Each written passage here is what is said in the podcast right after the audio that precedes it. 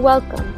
This is Gospel Light Daily, your daily program that lights the way of salvation through short gospel messages. It's a good day because we have good news for you. There are people who say, if my good deeds outweigh my bad ones, I will go to heaven.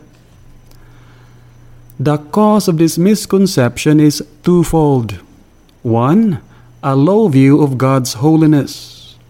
Two, failure to realize one's depravity.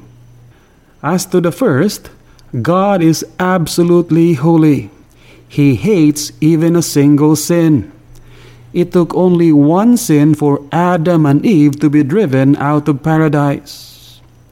As to the second, sin has affected and contaminated every part of our being spirit, soul, body, mind, emotion, and will.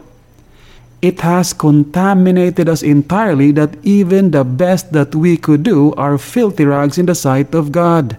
Isaiah 64 6. Apart from the grace of God, our spiritual bank account in terms of good works is zero. Our good works will never outweigh our bad ones because we have no good works in God's eyes that he could accept in the first place. Romans 3:12. Listen, we are saved through faith in what the Lord Jesus did on the cross and not because of what we have done. And this has been Gospel Light Daily.